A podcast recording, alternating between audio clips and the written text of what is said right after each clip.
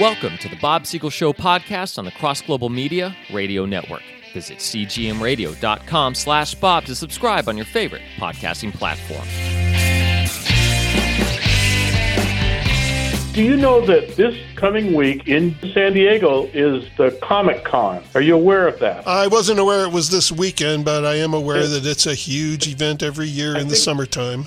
It's huge. It starts, I think it starts Thursday, and I think the San Diego one may be the biggest one in the country. It's a huge one. Well, the biggest Comic Con uh, in the country right now is Washington, D.C., not San Diego.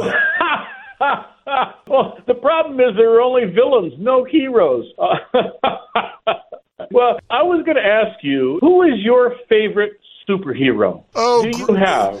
Growing up, for the most part, Superman. There was also, and this is a group of heroes that you don't hear about as much. It was put out by DC. I grew up on them. They were called the Legion of Superheroes, not to be confused with the Justice League of America. They were teen superheroes Right. in the 30th Yeah. century. They had a guy there named Lightning Lad. He shot lightning out of his fingertips, and he was always my favorite. Uh, Who wouldn't want to be able to do that anyway? No Especially kidding. In traffic, in traffic on the freeway. Or just Well, I- recharging I- your battery once we're not allowed to put gasoline in our cars anymore. Uh, you guys have a mess out there. I also am a DC fan. Now, it's been hard to compete with the Marvel Movie of the Month franchise. They crank something out every month, it seems, and then they have on streaming TV, they have series of people. But I'm a DC guy. I always thought Superman is the ultimate because he was the first.